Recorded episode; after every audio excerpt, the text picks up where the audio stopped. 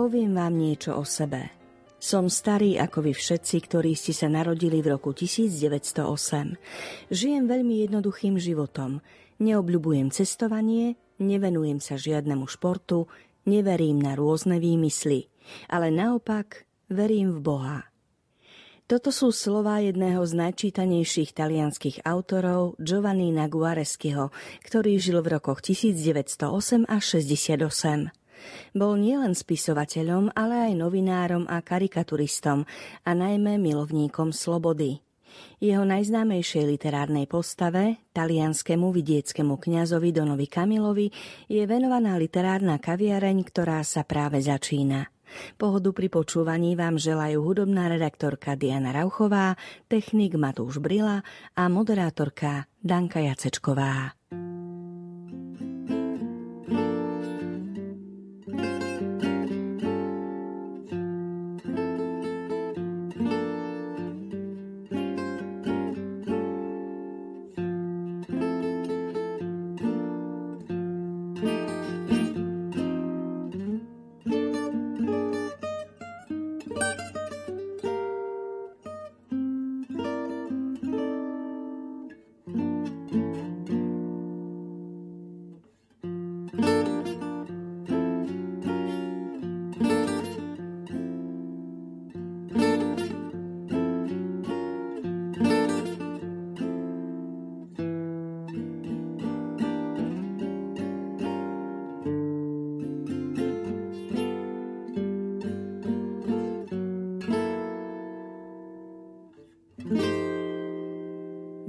Uplynulých dňoch sa na pultoch knihkupectiev objavil prvý zo štyroch dielov príbehov kňaza Dona Kamila s názvom Don Camilo a jeho svet. Autorom je, ako sme už spomenuli, spisovateľ Giovannino Guareschi. Kniha vyšla v zbrusunovom preklade Jozefa Kováčika a práve on nám hlavného hrdinu a jeho literárneho otca predstaví v nasledujúcich minútach. Podľa mňa Don Camila nemôžeme oddeliť od jeho autora, od Giovanniho Guareschiho, ktorého zvyknú nazývať aj Giovannino Guareschi, hoci naozaj to bol muž veľmi statnej postavy a Giovannino Guareschi prežil všetky totality, ktoré si len vieme predstaviť. Prežil veľmi intenzívne druhú svetovú vojnu, dokonca bol v koncentračnom tábore v zajatí a po navrate vypukla občianská vojna, takže prežil si aj tu svoje, nakoľko bol skôr zástancom monarchie no a neskôr si veľa vytrpel od prívržencov komunistickej strany, pretože v tom čase sa rozhodovalo, či Taliansko bude patriť do tej tzv. červenej zóny, teda pod vplyv Sovietskeho zväzu, alebo naopak bude patriť pod ten vplyv západných krajín. Po vojne sa to rozdeľovalo, vieme, že aj Česko a Slovensko skončili v tej červenej zóne podľa určitých dohôd. No a práve Guaresky patril medzi tých, ktorí veľmi intenzívne sa postavili na stranu kresťanskej demokracie a veľmi takým významným bol jeho plagát, ktorý sa pred voľbami eh, vyvesil po celom Taliansku, kde veľmi tak humorne napísal, že pri voľbách ťa Boh vidí, ale Stalin nie a naozaj to potom ovplyvnilo mnohých, ktorí hlasovali podľa svojho svedomia a práve v prospech toho, aby Taliansko zostalo slobodnou krajinou. Takže toto sú všetko také udalosti života, ktoré nemôžno oddeliť práve od diela Don Camilo, ktoré vzniká ako príbehy pre časopis Candido. Celkovo ich Varesky napísal 347 no a veľké množstvo z nich práve potom zozbierala a zostavil z nich 4 knihy No a podľa týchto kníh potom neskôr boli tieto príbehy a sfilmované. Takže ak sa povie Don Camilo, tak eh, jednoducho treba si predstaviť alebo priblížiť aj tú postavu Guareskyho a samozrejme aj tej druhej strany. A to je práve Pepone, komunistický starosta, ktorý je taký typický talianský komunista, že, že na jednej strane horlí za myšlienky komunizmu, na druhej strane chce mať deti pokrstené, chce byť zosobášený v kostole. Čiže je to áno komunista, ale je to človek eh, s dobrým srdcom a to je tam potom vidieť. Je ten neustály boj medzi Don Camilom a Pepónem, ale keď príde na lámanie chleba, tak obidvaja zostanú v prvom rade dobrými ľuďmi a to im pomáha prekonávať potom rôzne krízy a Guaresky to prenáša do humorných príbehov. Takže toto je na tej knihe veľmi cenné, že prostredníctvom humoru prináša Guaresky veľmi hlboké pravdy. No a ak by som ja tak aplikoval Don Camila na tie podmienky, ktoré som ja ako študent prežíval Kamila, tak veľmi mi to pripomína práve pána dekana Držku.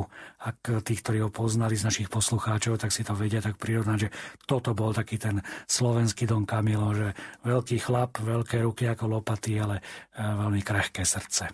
V Taliansku boli príbehy Dona Kamila vo svojej dobe považované za odvážne, možno až trúfalé. Jozef Kováčik nám prezradí prečo a povie nám niečo aj o svojom vlastnom vnímaní svojráznej postavy talianského kňaza aj s ohľadom na to, že on sám je kňazom. Don Camilo je eh, hromotlk, je to vidiecký kňaz, ako on sám seba často definuje, ale vedie veľmi zvláštny dialog. On Guaresky to aj napíše v tom svojom úvode ku knihe, že, že nehnevaj sa na mňa, to, to nie je niečo, čo by som videl ako zjavenie, je to môj obraz toho, ako prebiehal dialog medzi Don Kamilom a Kristom. Je to ukrižovaný Kristus na kríži, ktorý je na hlavnom oltári v kostole Don Kamila a to veľmi ovplyvní všetko konanie, všetko myslenie Don Kamila.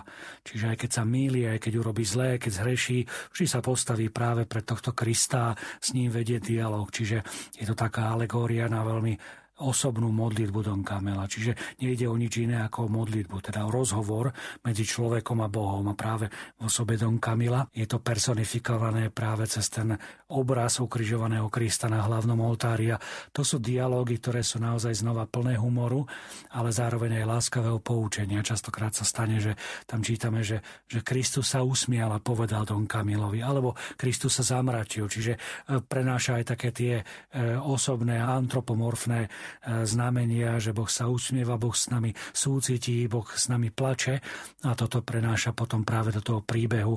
A Don Camilo naozaj neurobí krok bez toho, aby sa neporadil s Kristom, alebo keď niečo vyvedie, tak ide za ním, aby, aby sa z toho vyplakal, aby prosil o odpustenie. A toto aj pre mňa ako kniaza je veľká inšpirácia, že nezabudnú na to, že, že kniazstvo to nie je nejaký aktivizmus a, že veľa urobiť za každú cenu, ale nezabudnúť práve na ten čas ticha, kde vedieme dia dialog s Bohom a myslím, že to platí nielen pre kňaza, ale pre každého kresťana. Takže v tomto je veľmi inšpiratívny ten príbeh, že nie je to len nejaký povrchný príbeh nejakého kňaza s nejakým starostom, ale veľmi intenzívne je tak popredkávaný práve tým osobným stretnutím a osobným rozhovorom s Kristom. Vidiecka taliančina, ktorou je kniha napísaná, nie je vôbec jednoduchá. Ako sa Jozefovi Kováčikovi prekladal takýto text? Guaresky sám hovorí, že, že poznám iba 200 slov a tie používam na to, aby som písal príbehy. Zajistie, že je to troška nadnesené, poznali ho veľa viac, ale faktom je, že používa pomerne jednoduchý slovník, aby mu rozumeli aj jednoduchí ľudia. Práve preto aj tie príbehy z Candida mali takú obrovskú popularitu a boli tak obľúbené medzi jednoduchými ľuďmi, pretože on dokázal napísať ťažké pravdy jednoduchým spôsobom, ktorým ľudia rozumeli. Takže používal slovník, ktorý bol blízky práve ľuďom z tej pátskej nížiny, kde sa celý ten príbeh odohráva na brehoch rieky Pát a rozpráva slovami a frázami a humorom, ktorý bol tomuto ľudu blízky. Takže a na prvý pohľad sa to môže zdať také ťažké na preklad, ale človek, keď sa už do toho dostane, keď do toho vhupne, tak už potom e, ide takým svojim rytmom. Tak ako celý ten príbeh je rozprávaný rytmom príbehov, tak aj ten jazyk má svoj rytmus a u mňa to bolo ešte o to jednoduchšie, že som prekladal e, pred niekoľkými rokmi aj filmové spracovanie Don Kamila, takže mnohé z tých e, výrazov, mnohé z tých e, výrokov, spôsobov, ako sa vyjadruje či už Don Camilo, či už Kristus na oltári, Pepone alebo mnohí ďalší, tak už som to mal predsa len tak ľahšie v sebe, takže tu už som si to len obnovil a v takom rytme som na moje počudovanie veľmi dobre sa mi pracovalo, pretože tá kniha je plná humoru, takže človek sa na tom aj nasmial, aj, aj išiel ďalej. Samozrejme je to obrovské množstvo textu, ale musím povedať, že sa na ňom pracovalo veľmi tak dobre a kreatívne. V čom príbehy Dona Kamila môžu osloviť dnešného slovenského čitateľa a čo môžu priniesť do jeho duchovného života? Opäť otázka pre prekladateľa knihy Jozefa Kováčika. Guaresky skôr ako zomiera, on zomrel v roku 1968, tak dostal ešte za života eh, Jana 23. takú zvláštnu ponuku. Pápež od neho chcel, aby eh, napísal katechizmus katolíckej cirkvi eh, spôsobom, aby mu rozumeli jednoduchí ľudia. Gvaresky už si na to netrúfal a už by to nebol ani dokončil ale presne toto je to, čo vidím ako odraz v jeho diele. Čiže my dneska ten katechizmus máme troška taký rozbitý, že, že niekedy to bolo také jednoduchšie, ako deti sme sa naučili otázka odpoveď, ale na druhej strane nám to zostalo, myslím, že väčšine z nás až do dneska, kým dnes je to skôr také, áno, zaiste snažíme sa to vlastnými slovami, snažíme sa to pochopiť, preniknúť tých tajomstiev, čo je dobré, a na druhej strane nám niektoré veci chýbajú, tak presnejšie zadefinované. A myslím, že toto je pre Don Kamila taká veľká veľká výzva, ktorá sa nakoniec e, tak nejako vyvrcholí v celom tom štvorzveskovom diele práve v tom poslednom e, medzi Don Kamilom a Don Kikim, ktorý je taký mladý, progresívny kňaz, ktorý prichádza po koncile ho učiť, ako byť vlastne farárom a čo aké zmeny robiť. No a Don Camilo s takou láskou ukazuje, že, že nie všetko, čo je staré, je zlé a nie všetko, čo je nové, je za každú cenu aj dobré. Takže toto je taká pre mňa hodnota, že hoci to dielo je staré už 50-60 rokov, tak je stále veľmi aktuálne. Zajiste nájdeme tam aj rôzne veci, ktoré už patria do dejín, ale práve tým, že človek poznáva aj tie dejiny Talianska, aj tie dejiny cirkvy, počas toho, ako sa vyvíjali aj počas koncilu, tak sa mu oveľa ľahšie potom chápe celé toto dielo a naopak toto dielo môže nám pomôcť pochopiť všetko to, čo sa odohrávalo v 40., 50., 60. rokoch nielen v talianskej spoločnosti, práve, ale, ale práve aj v katolíckej cirkvi a osobitne práve v tom súboji medzi demokraciou, svetom komunizmu, svetom ideológie, viery, čiže mm, prostredníctvom humoru krásne, hlboké pravdy. Takže môžem len zo srdca odporúčať, či už prvý diel, ktorý vychádza, ale potom aj ďalšie, ktoré postupne budeme vydávať a verím, že sa nám ich podarí pripraviť do Vianoc všetky štyri. Počúvate literárnu kaviareň. O krátku chvíľu, milí poslucháči, zalistujeme v knihe Don Camilo a jeho svet a prinesieme vám ukážku.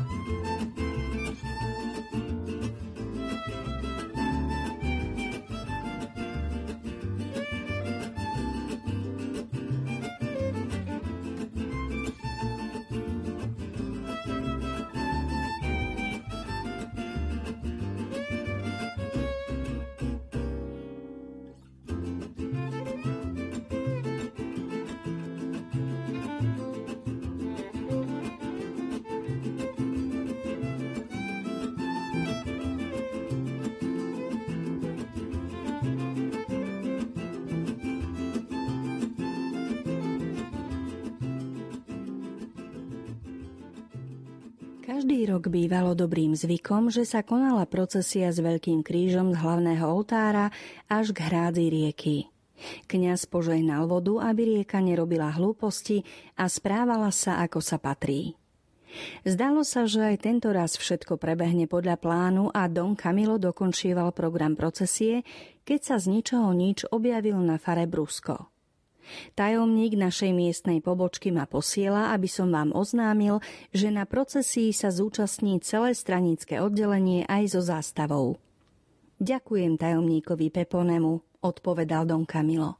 Budem sa tešiť účasti celého oddelenia, ale prosím jeho členov, aby boli takí láskaví a nechali svoju zástavu doma.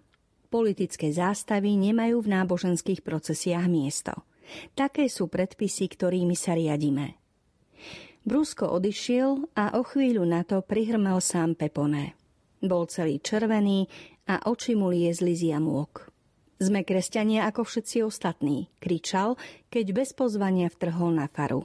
Čím sa líšime od ostatných ľudí?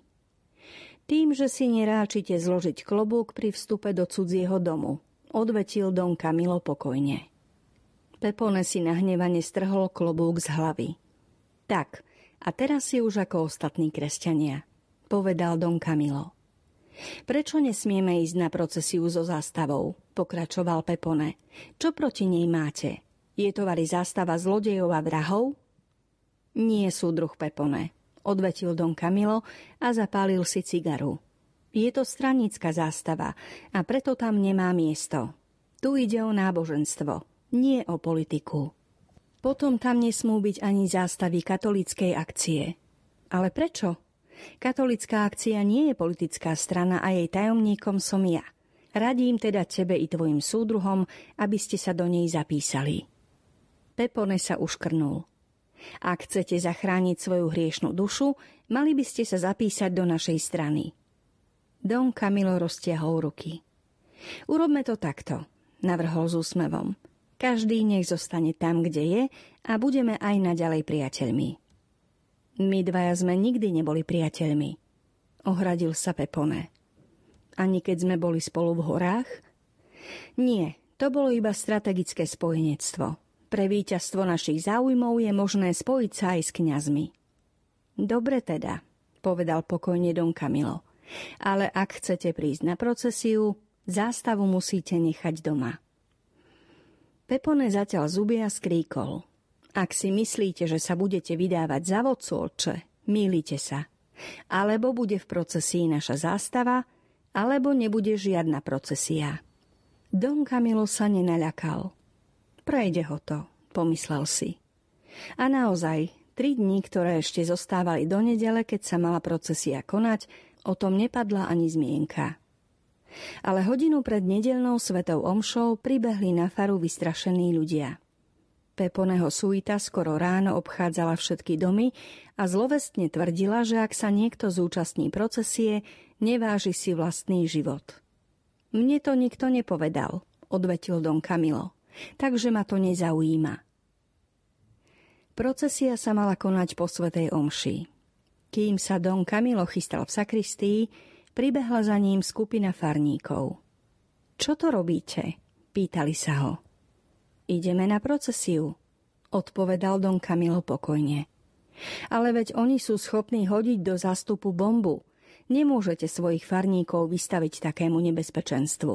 Podľa nás by sa mala procesia zrušiť – treba upovedomiť policajné zložky mestečka a procesiu zorganizovať až potom, keď príde dostatočný počet karabinierov, ktorí dokážu zabezpečiť ochranu. Správne, poznamenal Don Camilo. A môžeme sa pokúsiť vysvetliť aj mučeníkom pre vieru, že vlastne konali zle, keď robili to, čo robili a že namiesto ohlasovania viery tam, kde to bolo zakázané, mali radšej počkať na karabinierov. Don Camilo delegácii veriacich ukázal, kde sú dvere a oni so šomraním odišli. Po chvíli do dverí kostola vošla skupina starcov a stareniek. My pôjdeme, Don Camilo. Pôjdete ale rovno domov. Boh vie o vašich dobrých úmysloch. Toto je chvíľa, keď by starci, ženy a deti mali zostať doma. Pred kostolom zostala skupinka ľudí, ale keď sa mestečkom ozvali výstrely zo samopalu, Brusko vypálil demonstratívne niekoľko rán do vzduchu, rozutekali sa aj oni. Keď Don Camilo vyšiel na schody kostola, pred očami mal iba prázdne námestie. Tak čo, Don Camilo, ideme? Opýtal sa Kristus z oltára. Rieka musí byť v záplave slnečných lúčov nádherná. Rád ju opäť uvidím. Áno, ideme, odpovedal Don Camilo. Ale ako ráčiš vidieť, tento raz budem v procesii iba ja sám. Ak ti to bude stačiť? Keď je tu Don Camilo, nikto iný nechýba. Povzbudil ho Kristus s úsmevom. Don Camilo si rýchlo navliekol kožený opasok, na ktorom bol držiak na spodnú časť kríža. Zdvihol obrovský kríž z hlavného oltára Zasunul ho opatrne do držiaka a vzdychol si. Ten kríž mohol byť aj trochu ľahší. To mi hovor, odpovedal s úsmevom Kristus. Musel som ho niesť až úplne hore a nemal som veru plecia ako ty. O niekoľko minút vyšiel Don Camilo s krížom z kostola. Mestečko bolo prázdne. Vystrašení ľudia sa zabarikádovali v domoch a vykúkali iba cez škáry medzi žalúziami. Vyzerám ako jeden z kňazov, ktorí prechádzali s čiernym krížom po vyprázdnených uliciach v čase moru. Hovoril si Don Camilo. Potom začal nôtiť zvučným baritónom a hlas sa mu rozliehal v tichu prázdnych ulíc. Prešiel naprieč námestím, dostal sa na hlavnú ulicu a všade bolo pusto a ticho. Z bočnej uličky vybehol malý pes a pustil sa za Donom Kamilom. Zmizni, hundral Don Camilo. Nechaj ho, zašepkal z hora Kristus. Pepone nebude môcť povedať, že na procesii nebolo ani psa. Cesta zahla za roh a pokračovala ďalej za posledný dom. Potom sa zmenila na úzku cestičku, ktorá viedla až na hrádzu. Keď na ňu Don Camilo zabočil, zistil, že je zablokovaná. Dvesto chlapov zatarasilo cestu a stáli na nej bez jediného slova nohy rozkročené, ruky zložené na hrudi. Vpredu stál Pepone s rukami v bok. Don Camilo na okamih zatúžil byť tankom. Ale bol iba Donom Camilom a keď sa k Peponemu priblížil na vzdialenosť asi jedného metra, zastal. Vybral obrovský kríž z koženého držiaka, zdvihol ho nad hlavu a poriadne ním zamával. Ježišu, poriadne sa drž. Viac nebolo treba. Muži hneď pochopili. Bez otáľania sa rozostúpili a cestička zostala akoby zázrakom voľná. Stál na nej iba Pepone, ešte vždy s rukami v bok a naširoko rozkročený. Don Camilo vsunul spodnú časť kríža do držiaka z kože a vykročil mu oproti. Pepone ustúpil. Neustupujem vám, ale jemu – povedal a ukázal na ukrižovaného Ježiša. V tom prípade si daj dole klobúk z gebule, odsekol Don Camilo a ani sa na ňo nepozrel. Pepone si zložil klobúk a Don Camilo prešiel slávnostne pomedzi jeho ľudí. Na hrádzi sa zastavil. Ježišu, ozval sa na hlas. Keby v tomto mizernom mestečku mohli domy tých pár slušných ľudí plávať ako Noémová archa, Prosil by som ťa, aby si pretrhol hrádzu a zatopil celé mestečko. Ale keďže bývajú v rovnakých domoch stehál ako darebáci, nebolo by správne, aby trpeli za hriechy takých, ako je starosta Pepone a jeho čvarga bezbožných zlodejov. Prosím, ochráň mestečko pred nebezpečenstvom povodní a dopraj mu hojnú úrodu. Amen. Začul za chrbtom starostov hlas. Amen deklamovali Peponeho muži. Don Camilo sa vydal na spiatočnú cestu a keď prišiel na schody kostola, otočil sa, aby Kristus ešte raz požehnal rieku. Videl pred sebou psíka, Peponeho, jeho ľudí a všetkých ostatných obyvateľov mestečka. Vrátane lekárnika, ktorý sa vyhlasoval za ateistu, ale tvrdil, že kňaza, ktorý by vedel všemohúceho otca ohlasovať tak ako Don Camilo, ešte nikdy nestretol.